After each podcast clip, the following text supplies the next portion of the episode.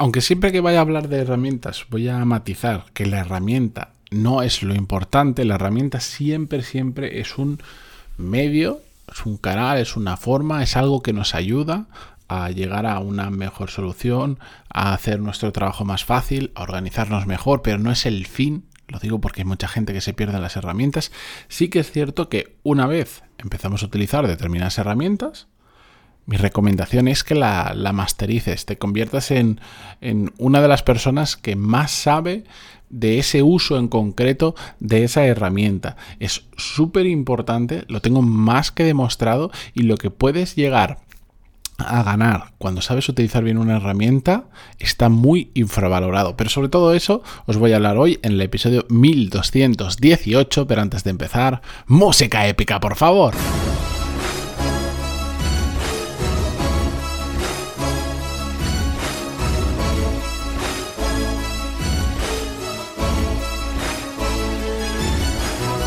Muy buenos días a todos, bienvenidos. Yo soy Matías Pantaloni y esto es Desarrollo Profesional, el podcast donde hablamos sobre todas las técnicas, habilidades, estrategias y trucos necesarios para mejorar cada día en nuestro trabajo. Antes de comenzar, mm, pequeñas anotaciones.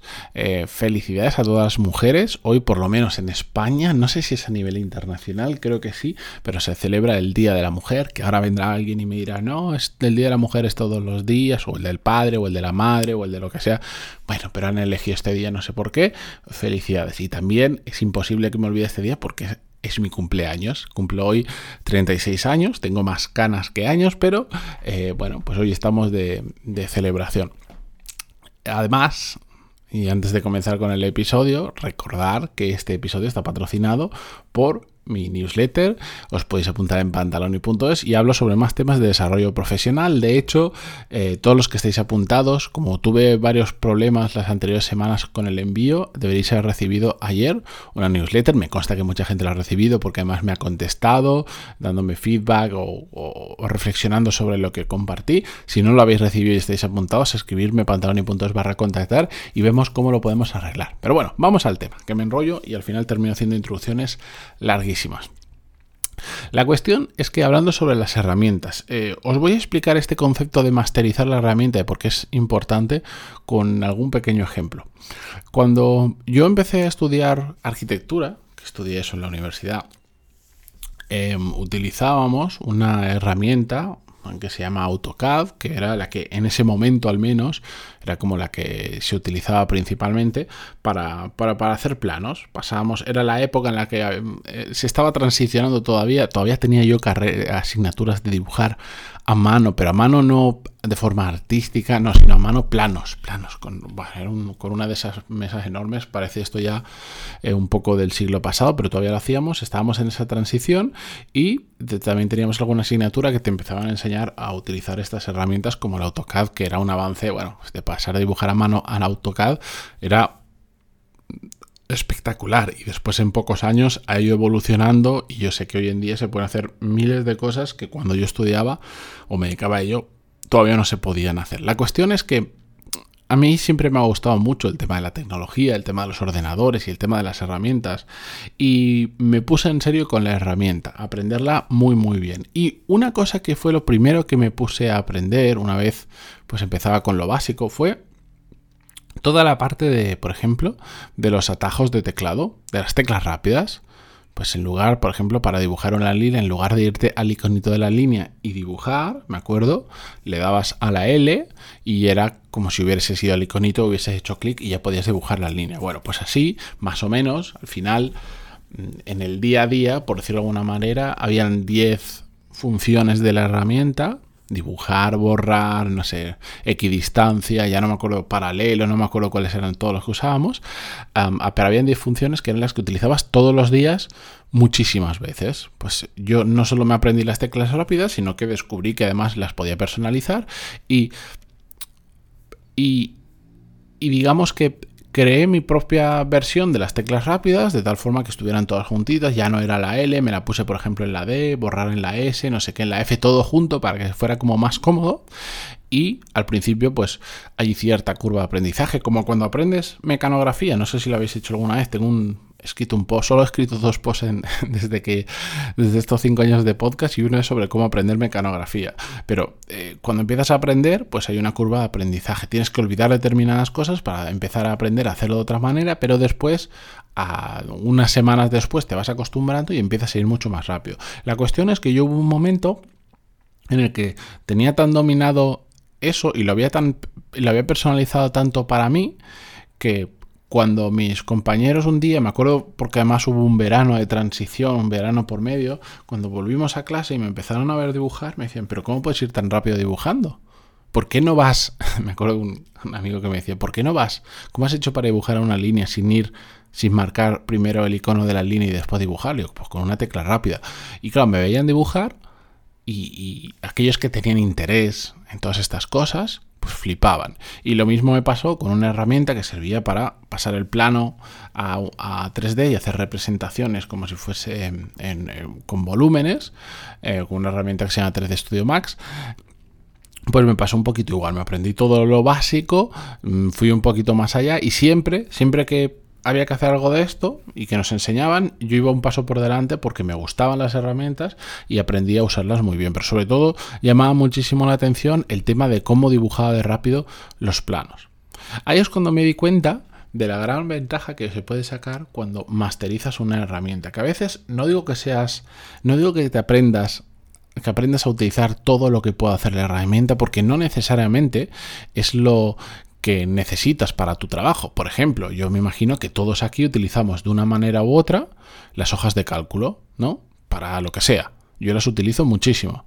Pues si tú quieres aprender de todas las funciones de las hojas de cálculo, especialmente si hablas de Office, porque las de, por ejemplo, Google, pues tienen menos funciones, es, es, muy difícil. Es muy difícil y es innecesario. ¿Por qué? Pues porque tienen partes que jamás en tu vida vas a utilizar. Ahora, si te aprendes lo básico un poquito más y sobre todo lo que utilizas habitualmente, es increíble la cantidad de cosas que vas a poder y cómo lo vas a poder hacer muchísimo más rápido que otras personas que no se han tomado jamás la molestia de hacer esto. Yo, por ejemplo, ya no hablo de hojas de cálculo, en general, las... Em, todos los ordenadores, todo el material que yo utilizo para trabajar, lo tengo absolutamente configurado para para, el uso que yo hago habitualmente. Por ejemplo, yo tengo un ratón, que no, es un ratón normal, tampoco es un ratón barato, pero bueno, no es un ratón normal y que tiene un montón de botones, es muy discretito.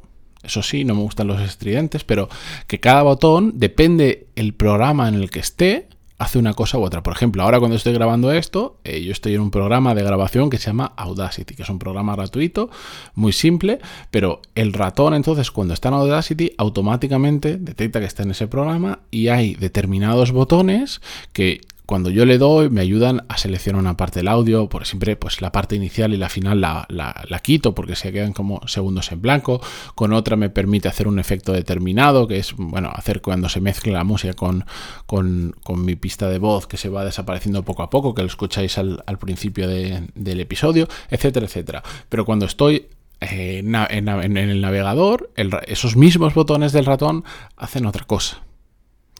Que yo sé que esto es una chorrada para muchos que dirán, bueno, pero eso es una tontería por detrás dos segundos. Ya, ya, pero dos segundos aquí, diez segundos allá, 20 mm, segundos allí, hace muchísimo tiempo. Yo tengo preparado todo lo que utilizo habitualmente para que funcione muy bien. Muy bien. Muy, muy bien. Todas las herramientas, especialmente ahora hoy en día son online, que yo utilizo, las tengo personalizadas para cómo las uso. Y no solo eso, sino que aquellas en las que invierto mucho tiempo, he dedicado yo aparte más tiempo a formarme, a aprender cómo funcionan, a hacer que funcionen mejor y a personalizarlas para mí. Y os aseguro que se va rapidísimo, se va muy rápido y es, que es fundamental, es que me canso de ver gente trabajando, por esto que os decía de arquitectura, era una parte, pues en ese momento yo lo veía anecdótico, hasta me gustaba ser como el que iba más rápido que el resto haciendo, pero después lo, miro en perspectiva y también recuerdo que yo era de los pocos que no se quedaba por las noches dibujando planos porque habían entregado, aparte de porque era más organizado eh, que otras personas, probablemente porque es que dibujo más rápido, entonces si el mismo plano una persona tardaba tres horas en dibujarlo y yo tardaba dos horas y media simplemente por un tema de optimización de, de la herramienta, pues era media hora que me llevaba para mí y eso va sumando con un montón de cosas, pues a mí no me hacía falta quedarme por la noche em, haciendo planos porque simplemente ya lo había terminado. Pero es que hoy en día en lo profesional lo sigo viendo, sigo viendo personas que se meten en una hoja de cálculo y empiezan a hacer una de líos porque simplemente no conocen las cuatro fórmulas básicas que con eso te apañas, que es espectacular, o que no tienen, o que, o que no saben cómo enviarse información del ordenador al, al, al, móvil, por ejemplo, o que no saben, no saben que si tienes, por ejemplo, el entorno Mac, que ni siquiera no saben que puedes llamar desde el ordenador, que no te hace falta ni coger el móvil. A mí a veces me suena el ordenador que me están llamando y gente me dice, uy, ¿cómo haces eso? Y ¿cómo puede ser si tú tienes todo lo mismo que yo y que no sepas hacer este tipo de cosas que pueden parecer tonterías? Ya, pero es que si quiero llamar no me hace falta ni levantarme del ordenador, no me hace falta nada. Directamente puedo llamar desde el ordenador. ¿Tontería? Puede ser. ¿Que entonces pierdo menos tiempo y me distraigo menos porque no tengo ni que mirar el móvil? También. Y así os podría contar un enorme mm, cantidad de ejemplos de cómo diferentes herramientas que uso las tengo optimizadas para mi forma de trabajar. Que hoy habrá quien diga, pues para mí llamar desde el ordenador es una chorrada porque no llamo prácticamente o, por, o porque lo que sea. Me parece perfecto, pero para mi uso, para como yo trabajo, para lo que hago, me viene perfecto y me ahorra al final un montón de tiempo. Por eso, pensad cuál es la herramienta, si queréis, una, por ejemplo, bueno, lo del email, la bandeja de entrada, los que habéis pasado por Core Skills lo sabéis porque la, veis en directo y, hablamos sobre cómo optimizar eh, una bandeja de entrada para poder recibir muchísimos emails, pero mi bandeja de entrada está súper optimizada. La cantidad de filtros que tengo y de cosas que ocurren para que no me. para, para que todo se ordene, para entender las prioridades de los emails, que, que no, me, no se me reviente la bandeja de entrada a emails que son innecesarios, etcétera, etcétera. ¿Pero por qué? Porque todos los días trabajo varias horas delante del email. ¿De acuerdo? Entonces lo tengo optimizado. Lo que os vengo a decir es, coger esa herramienta o dos herramientas o tres herramientas que más utilicéis en vuestro día a día y pensad cómo podéis aprender los atajos de teclado, que es una cosa básica que hoy en día todas las herramientas lo tienen. ¿Sabéis que en, en Gmail, por ejemplo, hay atajos de teclado y le das a la C y te sale para escribir un email, le das a la E y se archiva y cosas así?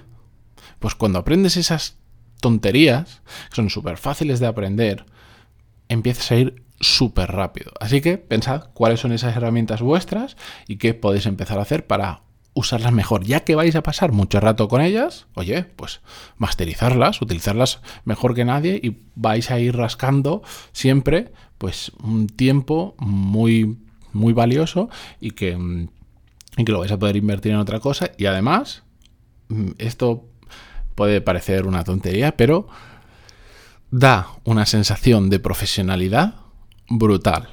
Pero bueno, con esto lo dejo por aquí. Muchísimas gracias por estar al otro lado, en Spotify, Google Podcast, iTunes vos donde sea que lo escuchéis. Y hasta mañana. Adiós.